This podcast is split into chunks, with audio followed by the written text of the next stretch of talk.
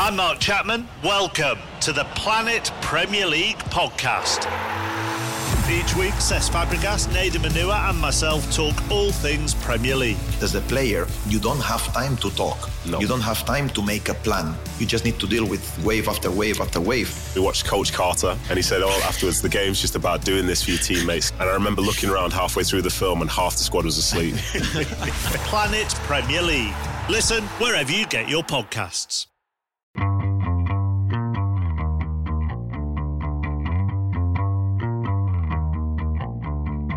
Hey, everybody, this is Richard Deitsch, and welcome to the Sports Media Podcast. My producer is Patrick Antonetti.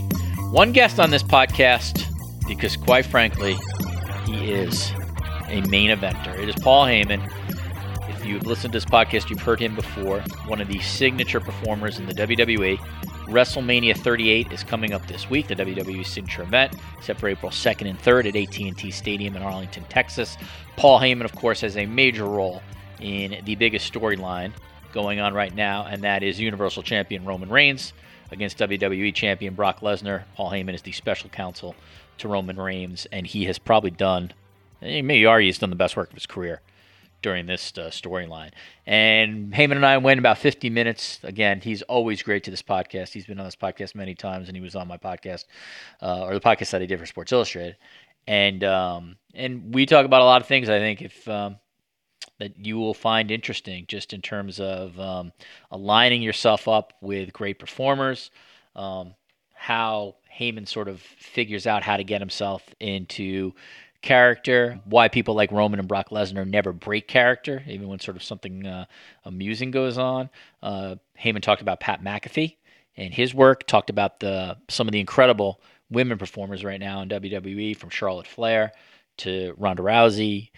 Becky Lynch, Bianca Belair. And Heyman says that WWE really could use Charlotte Flair better. Um, and Heyman also talked about if he was not with Roman Reigns, if somehow Roman Reigns left for a year, uh, Ronda Rousey is, is who he would want to work with for a year to see what uh, he could do with her. So great stuff as always from Heyman.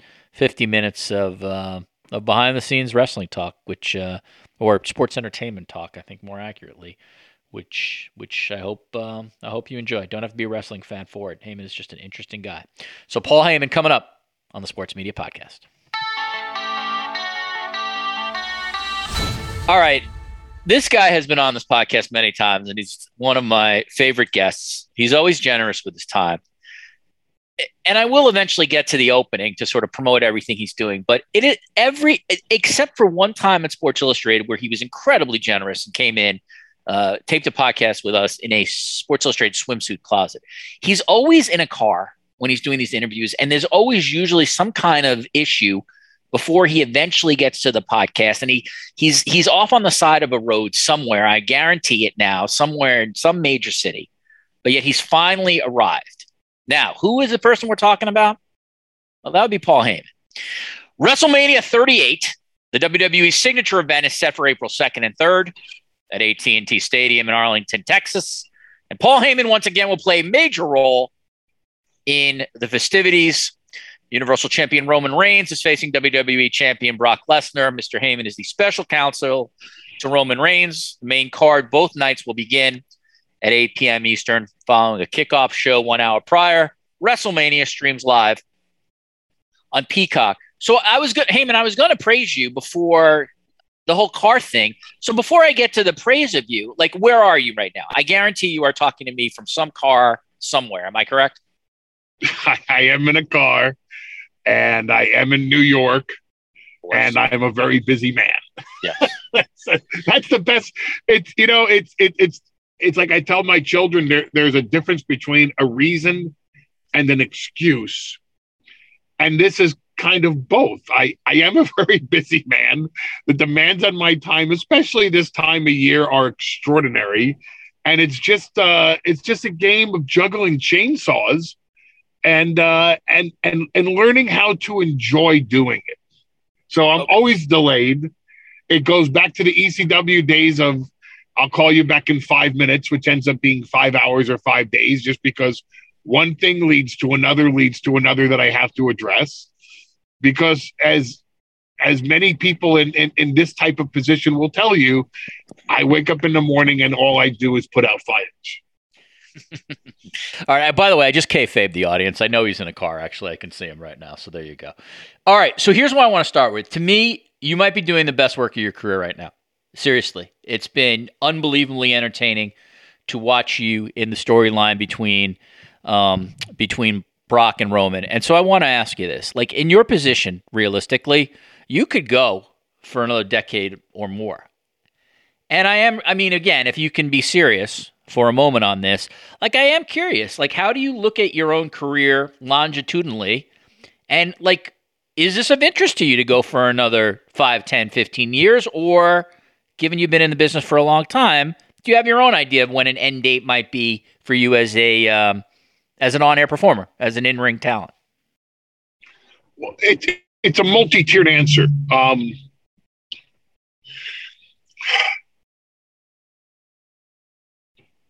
the first thing that anybody needs to understand about sports entertainment or sports entertainment is that the gig can end on a moment's notice. And I'm not talking about cancel culture. I'm talking about just the fact that at any given moment, on the whim of the chairman, on the on the audience deciding you're no longer relevant or worth watching, it could all end. And just by way of example, in 2013, when I came back and I was with CM Punk against The Undertaker and I was with Brock Lesnar against Triple H, and it was at MetLife Stadium, which is right across the bridge from New York.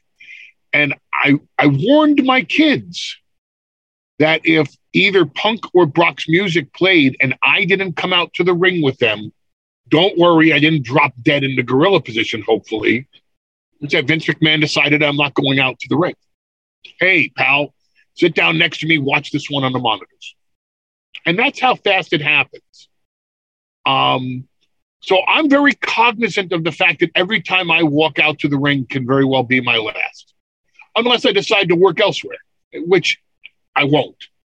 Um, I also am under the mindset that if I'm not the very best at this role, if I'm not doing the best work of my career, if I'm regressing, if I'm not the person best suited to serve this story between the two biggest box office attractions in our industry right now, Roman Reigns and Brock Lesnar, then I shouldn't be in the position.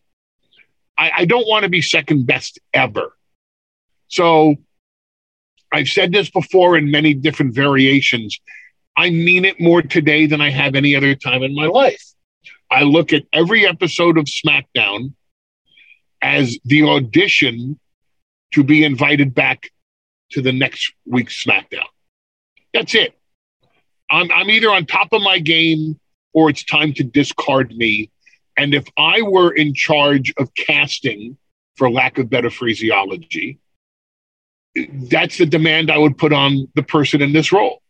And I, I put that demand on myself. And if I ever figure out that, hey, I'm not the best, these guys are just paying me back for my years of service, I'll get out. So is there a five year, 10 year, 15 year, 20 year trajectory? Hey, I'd love to be Freddie Blassie. I'd love to be in my 80s doing this. I'd love to be doing this. I'd love to live as old as Moses and do it at 120. And people go, damn, that Heyman is great at 120. How does he do it? But on the day that I realize I'm not the best or that I'm not best suited or that I'm not doing my best work, I will get out so fast everybody's head will spin. But within uh, that's, I, I appreciate that answer. But within that, though, there are you know there are contracts. There there is business, and so do you approach this thing like? I mean, I don't know if you're going to tell me if you're under contract for multiple years, but do you want to be someone who is tied up to tied with the WWE for multiple years, or are you a performer that likes the idea of you work year to year, and then both places decide if they want to continue? It was public knowledge that my contract came up last year, and I kept it. I remember that. very close to the vest because I'm not one of these people that a want to negotiate in public, and b, um, I'm reading an awful lot lately about who signed for how long and for how much. And I just never want that to be me. This much I will say. Um, I re signed with WWE last year. It was a long term agreement. And Hmm. they Good. created a situation where I would have been a fool not to take them up on their offer. So I'm I'm locked in for a while. I, I I also, and this is, I mean, this has been the case for a long time with me because I do have outside projects, just because I like to multitask and I'm very ADD and I just can't concentrate on one thing at a time ever in my life. Um, I have carve outs to allow me to do other projects, which is also to WWE's benefit because I'm locked into WWE as well. So I'm always going to be, oh, that WWE guy is doing this outside project. And I would never do anything that would betray my deal with WWE because they, they went out of their way to make sure that I was here, I'm happy, I'm locked in, and we're mutually satisfied with each other's contributions to the coffer. All right, that's a good piece of business, Nick Khan. I'm glad to see Paul Heyman is signed for, uh, for as he said, an extended period. All right, now here's where I praise you in the podcast before we talk about what's going on. One of the reasons why I think you are a genius is because you have aligned yourself for now decades with great performers: Punk, Lesnar, Roman, Kurt Angle, Rob Van Dam. The list can go on and on. I have to name your entire um, resume. Uh, but you instinctively, I think, understand that a successful person is someone who aligns themselves with successful people. Is that something that just happened, or has that always been a strategy of yours to identify people who have long lasting and star talent in this business and then align yourself with them, which you have done? Michael Jordan was able to be Michael Jordan because he played on a team filled with Hall of Famers. If, if Michael Jordan played for a team that didn't offer the support that Michael Jordan was offered, he wouldn't have been Michael Jordan. Uh, one one man can't do it, one woman can't do it on their own. Um, my game is elevated every single performance because I'm out there with Roman Reigns and he's on top of his game. He is the absolute best in the industry. There's no one right now that is within Roman Reigns' league. The only other person that is even close is Brock Lesnar. And I feel the same challenge when I perform with Brock Lesnar. I'm performing with someone who is at the absolute top of the industry. So it compels me to do better, to strive harder, to find things and places I can take this character that I never would have before because I'm out there with all stars. I'm out there with the very best in the industry. I'm out there with guaranteed Hall of Famers who are also striving to do the very best work of their career. So I, I, I, agree. I thank you for your compliments, and I also agree with your assessment. I, I wouldn't be doing this level of work if I'm out there with B players. I'm not out there with B players. I'm out there with the very best A plus plus plus players who, forgive the analogy, if they get 100 on a test and there's an extra credit for 10 points, they go for the 10 points because it's there to be taken. Right. The the we have talked before, and you have told me that uh, one of the things that you are afforded from Vince and company is they trust you when it comes to what you're going to say on the mic. Um, you're not as, uh, for lack of a better word, produced or overly produced, maybe the way some others would be who don't have your experience. What I'm curious about, though, is when I see you with Roman and when I see you with Brock, their reactions to you really feel organic. And so it makes me wonder, because I really don't know, do you ever sort of go through with them backstage as to sort of where you're going to go or what direction you're going to go? Or is it when we hear what you are saying on the mic, both Brock and Les- both Brock and Roman are also hearing on the mic for the first time. This will surprise you, but Brock Lesnar and Roman Reigns are very, different human beings. Um, yeah, I bet. Brock never wanted to know what I was going to say. Ever. That's Ever. And and a few times that I, I had to buzz him, hey, listen, I just want you to know what I'm saying here. Uh, he ended up getting mad at me because he just he didn't want to know what I was saying. He wanted all his reactions to be authentic and genuine and organic. Um, Roman likes to know the principle, the structure, um, uh, the theme. As long as he knows the theme, we're good. I, and very rarely does Roman ever go out to the ring and have a a a complete set of what he's going to say. He knows the theme, but we're both feeding off the audience. Uh, we we both love the interaction and like to play with the crowd to such an extent that we're winging it a lot when we're out there, but it's always winging it within the structure of the message that we want to send. Um, I, I learned this from watching my father perform in front of a jury. Uh, my father had an idea of what he was going to tell the jury. My father knew his wrap up line. My father knew his approach to the jury box, but everything in between, he was going to read it on their faces and, and, and, and play to the audience. So I have a lot of freedom. I've been afforded that freedom. I'm grateful for the freedom. I've never abused that freedom ever. And there's also a lot of very interesting people behind the scenes that I get to run these concepts by besides Brock Lesnar or Roman Reigns. Um, we, we, we work with a writer named Michael Kirschenbaum. He is um, an unheralded hero in WWE. I love working with Michael Kirschenbaum. He's a great writer, gives honest feedback. Nah, don't go there. You don't want to go there because then, uh, you, you, know, you're, you're diluting the core of the message. Wow. Okay. He, he keeps me very much on track. And he's very good when there's five minutes to go and I decide to edit down what I want to say. Uh, he's very good with that. I run things by Michael Hayes. Uh, Michael Hayes is old school as old school can be, and I, I like I like being rooted in the fundamentals of old school promos and then bringing them forward to a contemporary presentation. So Michael Hayes is invaluable to me uh, for that exercise.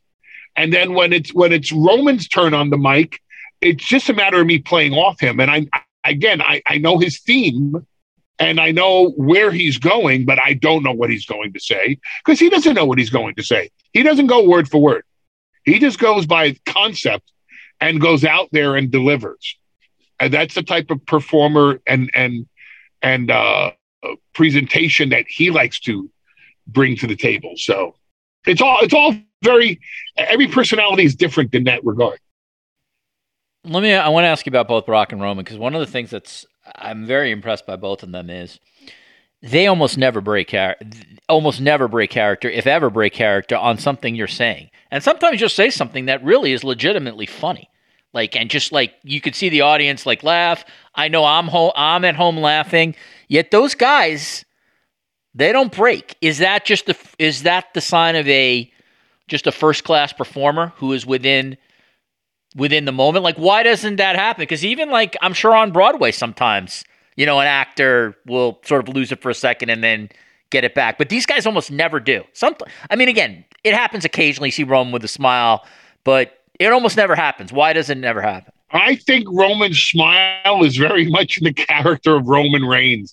There's a difference between Joe Anoa'i and Roman Reigns, and there's not that much of a difference, but there is. You know, the, the, I mean, it's it's it's it's it's ramped up, it's amplified. Um, what you see is what you get with Brock Lesnar today. This this is the the absolute authentic at home Brock Lesnar that you get to see. Why do they not break character? Because they're so embedded in the character. Um, and, and I, I, I've, I've discussed this with a lot of young talent sometimes. Ric Flair used to always say, especially to me, the day that I, Ric Flair, stop being nervous walking through that curtain is the day I stop walking through the curtain. And I always found that fascinating for him because he was so good at everything that he did. Because the day that I am nervous walking through that curtain is the day I won't go. Um, I'm far more comfortable out there than I am back here. Uh, that character, that persona, has a lot more to offer the world than I do. Uh, he's just, he's badass. He's cool. He's not cool. Uh, he's a douchebag at times, but he is, he is the special counsel. He is the advocate, flaws and all. And, and in real life, you do your best to try to hide your flaws from everybody in the world. Um, so if I'm, if I, I mean, I've walked out through that curtain with pneumonia. And when I'm out there, I feel great. I feel 10 feet tall. I'm King Kong. I can do no wrong. I'm, I'm, I'm fully invested and committed to the character and the persona and the presentation. I don't have time to cough or wheeze or sneeze or feel bad or run a fever. When I'm out there, I'm I'm on my game. And the moment I walk back through the curtain, I can collapse and fall on the floor.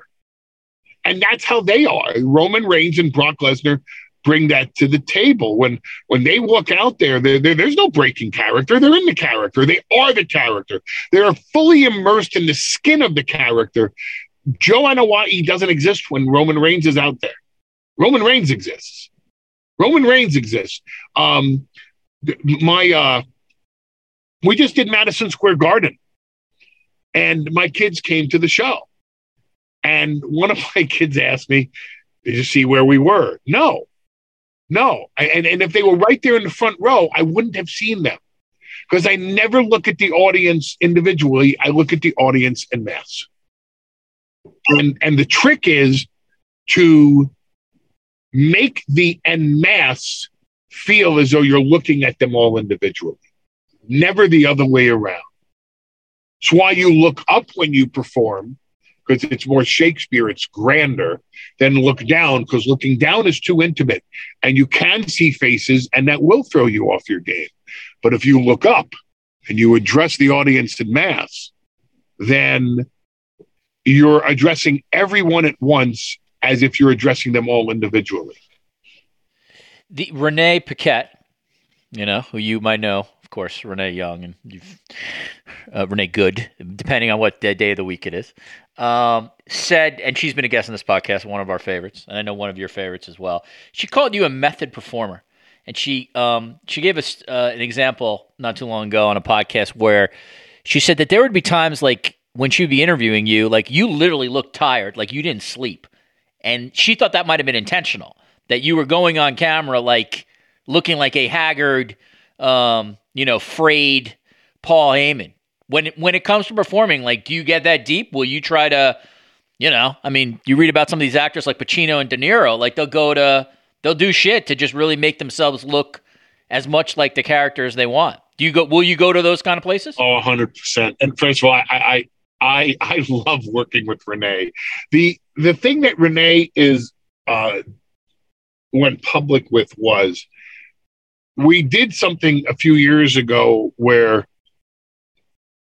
uh, Brock Lesnar attacked me on Raw and um, I, I fired me, which was the ruse to set up Roman Reigns for that year's WrestleMania, as all things come full circle. So the next week on television, it was a sit down with Renee and Paul Heyman. And I was supposed to give this explanation of how I felt regarding being dumped by Brock Lesnar. So I stayed up for, I think it, it was at least one night, if not two, before we did the interview. I didn't shave all week. Um, And I wouldn't sit down in the chair opposing Renee until the cameras were turned on.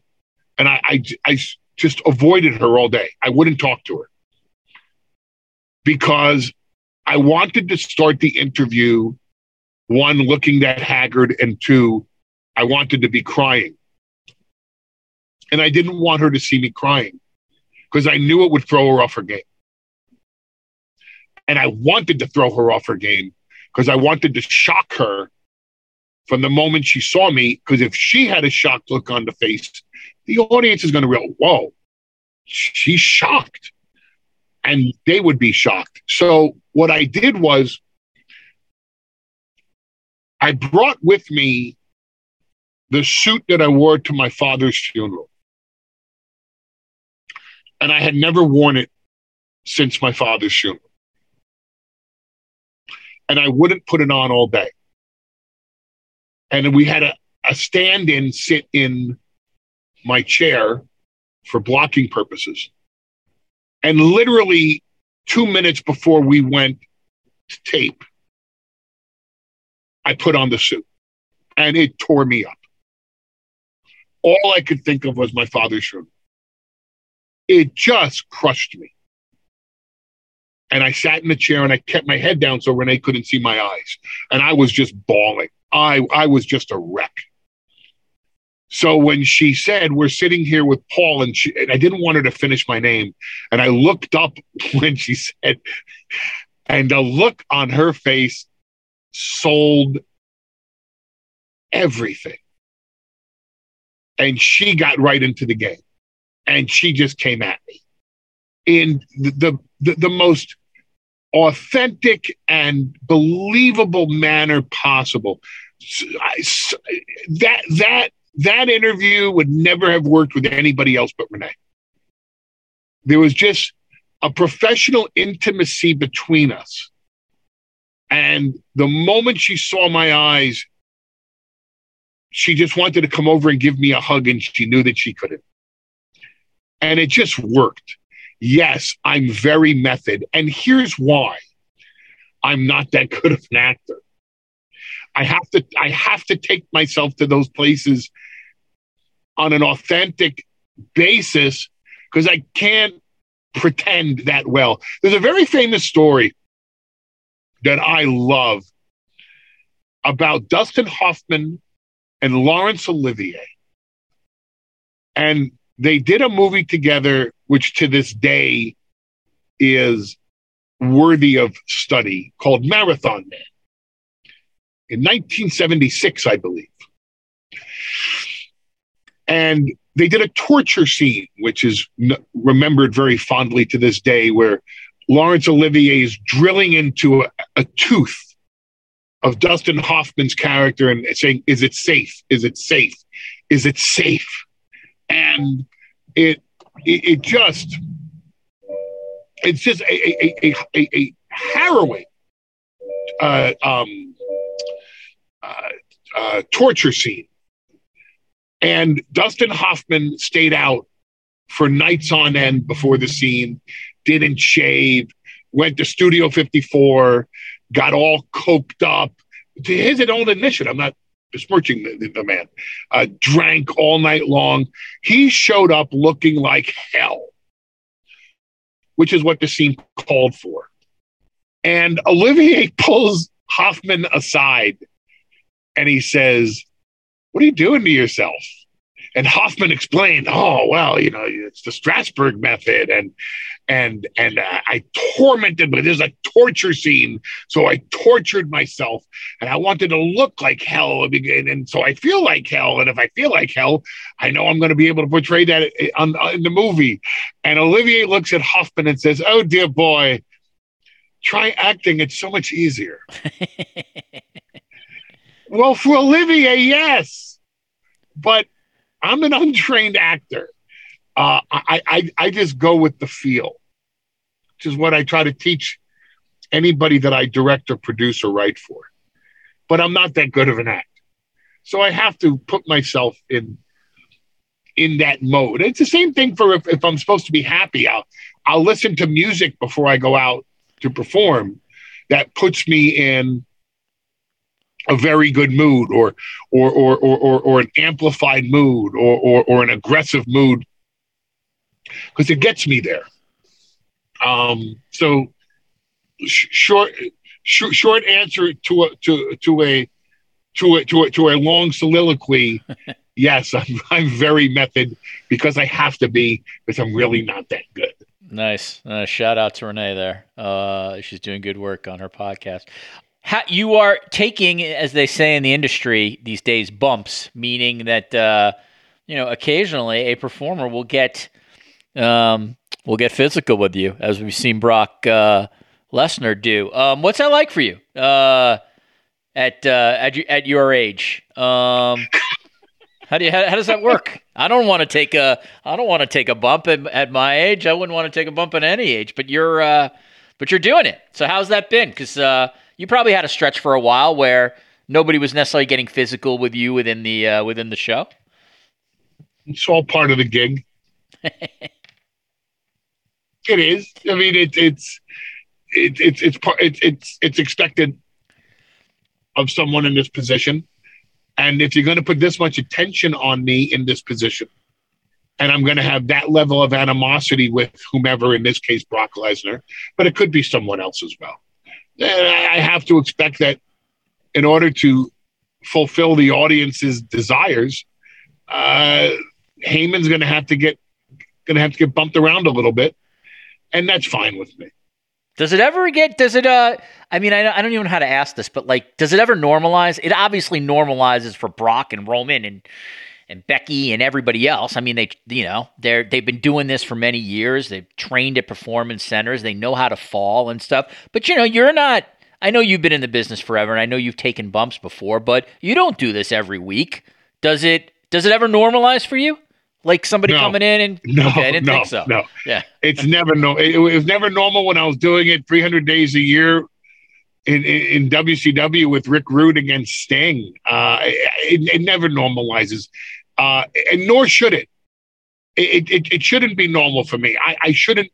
I shouldn't. It shouldn't look like a wrestler doing a bump. It, it, it shouldn't come across like I'm trained to do it, and I'm not. But even if I was, it shouldn't look that way. It shouldn't look smooth. It should be rough. It should be violent. Um, it should hurt. And you should be able to tell that it hurts. Otherwise, what am I offering that's different than anybody else? Um, I, I've always just had the premise of, hey, j- j- j- just come and hit me. Just, just, just, just smash me. Just lay it in. Just, just, uh, just, just, just, just knock me down. Just, just just just throw me. I I I I, don't I don't want to. I I I never wanted it to look crisp and clean and smooth. It's not about that. It's it's it's it, it's about a non-athlete, and I'm clearly a non-athlete. Uh, getting getting his ass handed to him, and if that's the case, whether that's Brock Lesnar hitting me with an F5 or go, Samoa Joe uh, putting me in the coquina clutch violently. Yeah. Uh, I mean, you know, that, that was no fun. Um, but it was great. It was great television. It was no fun. Um, nor should it have been fun. Um, at, at the same time, you know, CM Punk with the kendo stick. That's right. Uh, you know, we, we we had a real understanding on that one. You know, bring it, bring it all the way. All right, a couple more here, and I'll let you go. You're a busy man. Uh, why has uh, why has Pat McAfee been so good at this from the jump? That guy has been all in. Uh, he he instinctively knows just sort of how to be what I would say is a heel broadcaster, although not an over the top heel broadcaster. It's just worked. Um, you deal with him obviously behind the scenes. Why is why has it worked with Pat? Because it really has. Pat McAfee is great at what he does because he is so damn enthusiastic about it. And that enthusiasm is contagious. Is he like that behind the scenes too? Same same enthusiasm. Very much so. He's a very Pat McAfee is a very inspired, motivated, enthusiastic human being. Pat McAfee doesn't state anything, he exclaims everything. and I love alpha it. male of And, our I- and I love it because he's Yeah. a fan. He's a Yeah, fan. a but, fan. but he- first and foremost, he's, I mean, when, when Nakamura comes out and Pat McAfee jumps up on the desk and does air guitar, uh, it makes it makes a fan want to do air guitar. It's like, yeah, I, I do that too. Um, he's uninhibited in his fandom, and that's what makes Pat McAfee so great. You know, we've talked about this before. Uh, that I think if you ever did a podcast, it would be phenomenal. Probably would be the best wrestling podcast out there. But I don't want to put words in your mouth, but like, is it a fair statement to say that you really cannot do the podcast you'd ultimately want to do while still being employed by the WWE? You just can't, right? I mean, you can't. You're working for them. You- You'd almost be self, in my opinion, you'd almost be self censored in a way which would not be the best podcast that you possibly could do. Is that a fair? I think I'm I think I'm self-centered. I think I'm self-censored. Any wow, that's that's easy for you to say. Yeah, yeah, I know. Uh, and I'm and I'm the one that allegedly is supposed to be talking for a living, and and now and now I'm being volunteered for podcast by you. Um, I I think I'm self censored at most times anyway, because there's so much to say on any subject and only so much time to say it. I understand what you're saying that there's diplomacy involved in what I'd have to say, but I would I would be honest about hey, you know what? It does me no good to discuss this at this time because to get in depth on this is going to cause too much of a riff, ripple effect. And I would say that if, if if if we're tasked with a podcast, I have been dabbling with the idea of a podcast since probably 2010, maybe 11. I was inches away from doing one with Ariel Helwani. I know about this. Yes. This was before I returned to WWE, uh, where he would cover mixed martial arts and I would cover pro wrestling slash sports entertainment. And then we'd switch during the podcast and show the other perspective. Uh, and at the last second, we, we, we pulled out of that deal.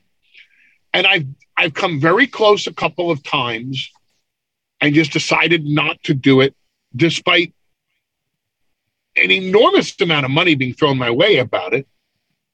Um, there's a concept to do it now. It would be with WWE. It would be uncensored by them, free reign. Um, and it's being talked about. It's not the first time we've talked about it. We've talked about it multiple times over the past few years. Um, I'm not going to do it unless it's done right. It would have to be done right. Do you think it'd be? Do you think it can? I mean, I'm just going to ask you: Can it honestly be done right in your mind while being a WWE product? Because ultimately, this is just my take as someone who you know obviously admires what you do. Like I would, one of the most interesting things about a podcast would be Paul Heyman's take on what is going on within the WWE. And if you are paid by the WWE, is that not an inherent conflict when it comes to the content of that podcast?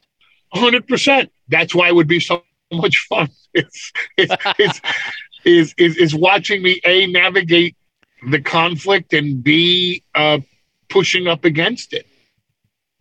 Um, again, I- I won't do it if it's not done right, and um, I, I- wouldn't compromise. I wouldn't compromise my int- my my alleged integrity. I wouldn't compromise my alleged integrity uh, just for the payday, nor to do the podcast and then have to shy away from things.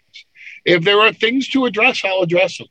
And if I'm not allowed that opportunity, I wouldn't do it because I wouldn't be able to do it right. It's you know it's it's the same thing about doing promos. Uh, I I'm afforded the freedom to go out there and do things, and some of the things that I do will push the grain um, and and and and we'll go right up to the line of where we are as a company in terms of the presentation. Um, but I, I don't violate it because I'm trusted with it. And because I'm trusted with it, I know I can push the boundaries on television, but I never break them. The day that I'm in, the day that before I go out there, don't say this. I mean, here, here's just an example. Um, spiritual or, or spiritually orgasmic.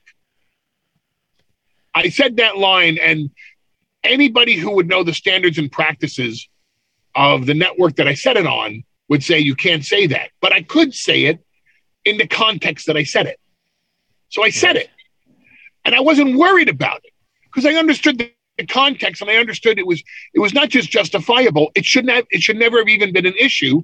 And it wasn't an issue because of the context in which I said it.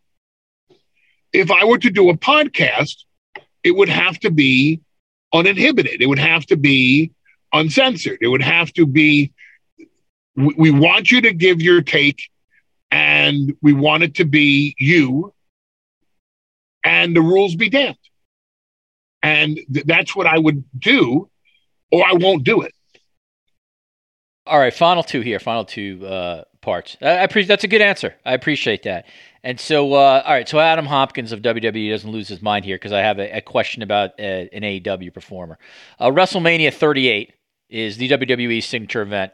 It is set for April 2nd and April 3rd at AT&T Stadium in Arlington, Texas, two nights. Paul Heyman, of course, part of the main main event with Roman Reigns and Brock Lesnar. There's another promo for you, Paul. As I ask you about, um, I know you know there's a long time Vince rule. You don't talk about the competition. That said, within the confines of this interview, you have a long history with CM Punk. You you mentioned you referenced Sting before. I think one of the most incredible performers in the history of this business. He's 62 years old doing what he's doing. It's incredible. Um, do you do you, especially the guys who you have investment in, emotional investment in. Like, do you watch Punk? Are you paying attention to what he's doing? Um, I'm not asking you to put AEW over, but I just like, do you have an interest in what these people who are very close to you are doing, even if they're in another promotion? Well, well, first of all, I have no problem putting AEW over if AEW does things that's worthy of being put over. I, I, I don't like to. I, I, don't live in a bubble. I, I, I would also offer to anybody that wonders why I would be so um, willing to put over the competition. If you look at WrestleMania and you look at the fact that over the course of these two days, WWE has sold more tickets than any, and I'm going to have to call the two nights one event. Okay. We've sold more tickets to this event, this WrestleMania, than to any other event in WWE history. Combine those two nights. So, with that in mind, and the spectacle that, that, that this show will be, and you combine that with the worldwide publicity that it's going to garner, and the fact that the entire industry is focused on what's going to happen at WrestleMania and therefore what comes out of WrestleMania, I, I would argue the case that I could sit here and praise AEW all day long, they can't match what we're about to do next weekend. And until they're in a position to match what they do, what we do next weekend, I'm not that concerned with praising the competition because they're still a long way away from what we do and our level of success and our market dominance. That being said, do I watch AEW? Of course I do. But I also watch everything else that's out there as well. If if I can get my hands on Buenos Aires Championship Wrestling, I'd watch it. If I can get my hands on um, um, Antarctic Antarctica All Star Wrestling, if there is such a thing, I'd watch it. I'd watch it. I, I, I watch anything to do with this industry. It's it, it, it it's why I had eyes on Gable Steveson when he was in 10th grade and he was an undefeated high school wrestler that was being touted in Minnesota as the best high school wrestler in the country. And when we went out to do a show at the Target Center, and Brock was the WWE champion at the time, I reached out for Gable Stevenson's parents and invited the whole family to the show so we could meet Gable Stevenson, the best high school wrestler in the country, and figure out if he was a, a WWE fan and hey, is this something you may want to consider in, in your future? I pay attention to the marketplace. No, if smart. If, if if if the if the chief executive officer of Pepsi Cola doesn't know every flavor of, of Coca Cola and what they taste like, he's not doing his job, and vice versa. The, the, the chief executive of Coca Cola better know what everything uh, uh, that Pepsi has to offer it, it tastes like, or he's not, or, or, or he's or he's not understanding what someone else may like, and then decide whether that fits for his product as well. So yes, I watch AEW, and yes, I watch CM Punk, and I've been I've been watching the progression of his character since he came back, and I, I was asked a very similar question a few weeks ago. My answer stands to this day. I'm interested to see what he does in a year. He's in an interesting place right now in that anything he does is going to be accepted. And rightfully so. The audience missed him. He's bringing it back. He's working his ass off. He, he should be accepted. But a year from now, when the novelty wears off, where does he want to take that character? What's going to be new about it? What's going to be contemporary about it? What's going to be progressive about it? What's going to be rebellious about that character? because the entire presentation of CM Punk is built on being a rebel with a cause. What's the cause? Uh, you know, whether he's whether he's the hero or the villain, what's what's the cause? What's what's the self-justification to the character of CM Punk for the actions that he's going to portray on television and in live events and, and on pay-per-view?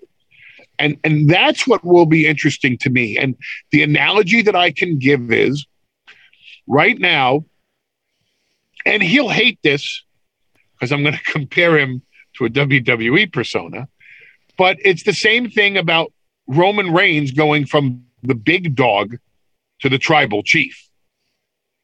Uh, the, the big dog would not be main eventing this WrestleMania at this level with Brock Lesnar he'd be main, event, main eventing right. WrestleMania, but not not with this much intrigue and this much fanfare and this much momentum and this much attention and this much publicity. The tribal chief is bigger and better and and a bigger attraction and a better attraction than the big dog.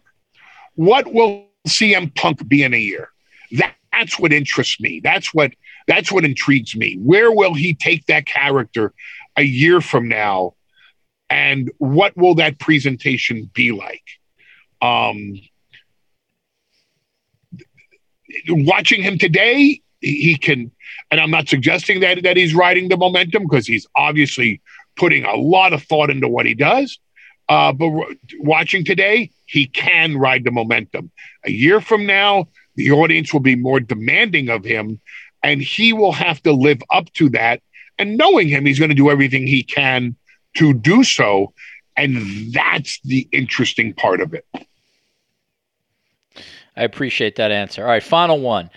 The performances of the top women in WWE have been phenomenal. Uh, whether it's Becky or Bianca, Charlotte Flair, um, Ronda Rousey, Rhea Ripley, you know, I can uh, you know, I mean, if, uh, Sasha Banks. Apparently, whoever I haven't mentioned, the, the performances are phenomenal. I wanted to ask you about Ronda, just because uh, there's always been a lot of talk um, that if Ronda ever was put next to Paul Heyman, um, that would just be an unbelievable partnership and could bring Ronda to another level if she was interested in obviously staying in the the business long term. Um, I'm not going to ask you if if you know if that's ever been uh, propose because I don't want you to necessarily give up something that you can't give up. But philosophically, can you just give me your thoughts on whether on the idea of you working on a full time basis with Ronda and what that might be like? It's very difficult to imagine any scenario right now where I'm not working full time with Roman Reigns. Understood. Um, if Roman were to take a year off right now and WWE would want to inure the benefit of paying me for the next 52 weeks, so they'd want to exploit my character on television, who would be the first person that I would point to to say, put me with them? It would be Ronda Rousey. Interesting. Okay, there you go. Um, I can't tell you that 1A isn't Charlotte Flair either. And oppose Ronda Rousey. That would also be interesting to me. I also think that Charlotte Flair is a dramatically underutilized talent, both by WWE and and, and there's your podcast criticism that I, we're talking about Uh, before. there you go. Uh, Head, you just made headlines. Thank you. but also by Charlotte Flair. I don't think she understands just how great she is. And I don't think that that's a skill set that someone can be taught without hands on experience out together with synergy and a professional intimacy and trust. And again, it's about method. But if I were to be able to perform with her, I think I could bring something out of Charlotte, a level of greatness that she can't achieve on her own. And nobody can achieve on. I mean, Roman Reigns could not have achieved the tribal chief on his own. I can't achieve the special counsel on his own without playing off of Roman Reigns. This wouldn't be the same if I was playing off of someone else. Um, I get to reach new heights, hopefully, as a performer because of the person that I'm playing with, Roman. Um, the same goes for Ronda Rousey. There are there are things about Ronda Rousey that are so ahead of the curve, that are so beyond anybody's ability to even fathom how great she can be. And there's no way that she can reach that on her own. She needs someone to bounce off. She needs someone to perform with. Um, an actor doing a, a, a monologue will never be as great. I don't, I, I, I, don't, I don't care if it's again going back to Laurence Olivier doing Othello in in, in the park. He's never going to be as great as if he's opposed against or or doing a scene with another performer that can bring something out of Olivier that he can't bring out of himself. So with that in mind, uh, to a chance to work with Ronda Rousey, whose whole life has been predicated on breaking barriers and crashing through glass ceilings and reaching levels that no one else on the face of the planet, male, female, or or any other gender that we care to identify has ever reached in their entire life or will.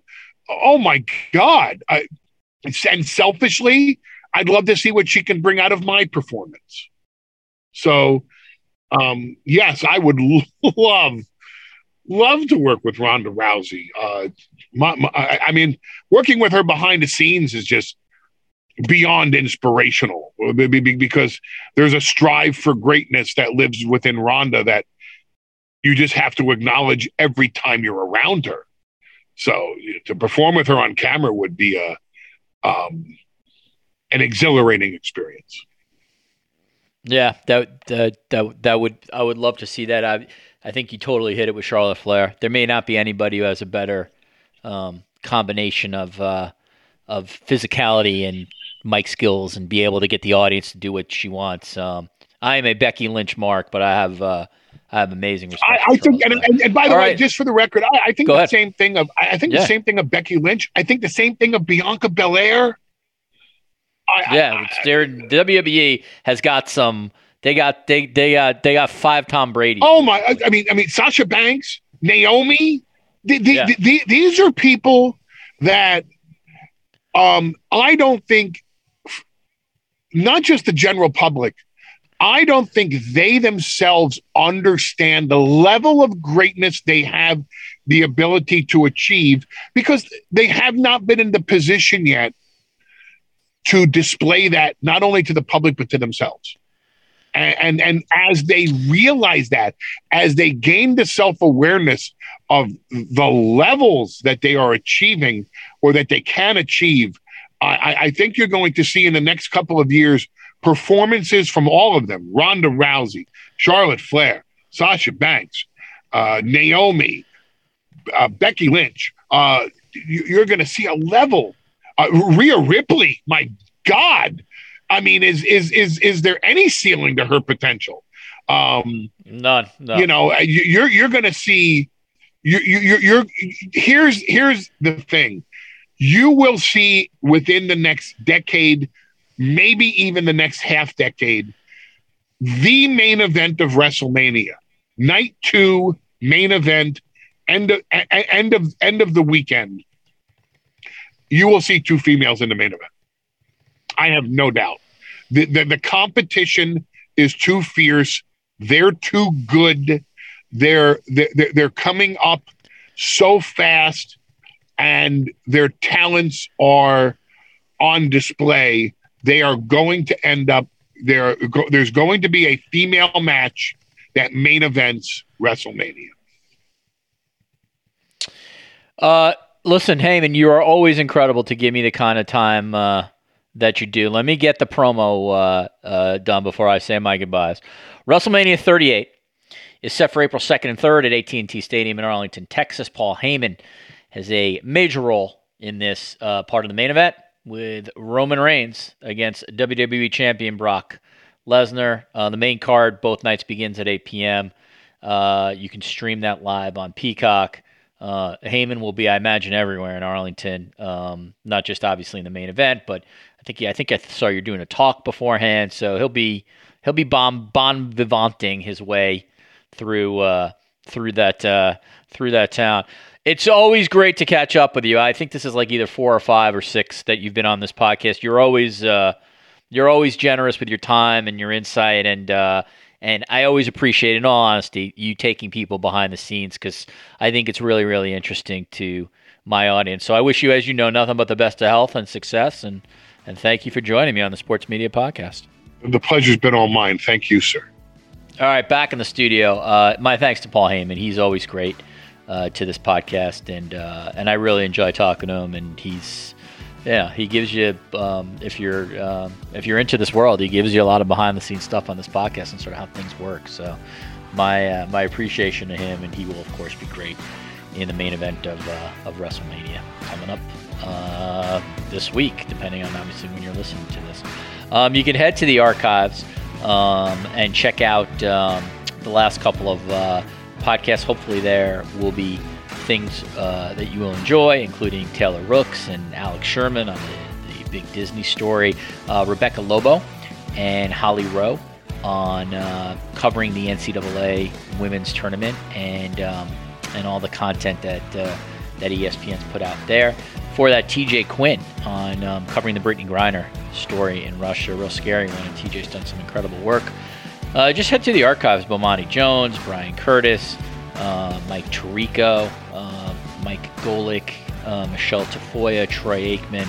Um, a lot of names you would recognize over the last couple weeks. If you like this kind of stuff, please leave us a, uh five star review and a nice note. That is how this podcast continues. My thanks Patrick Antonetti for all his hard work. Uh, I appreciate it very much. And thank you for listening. We'll see you soon on the Sports Media Podcast.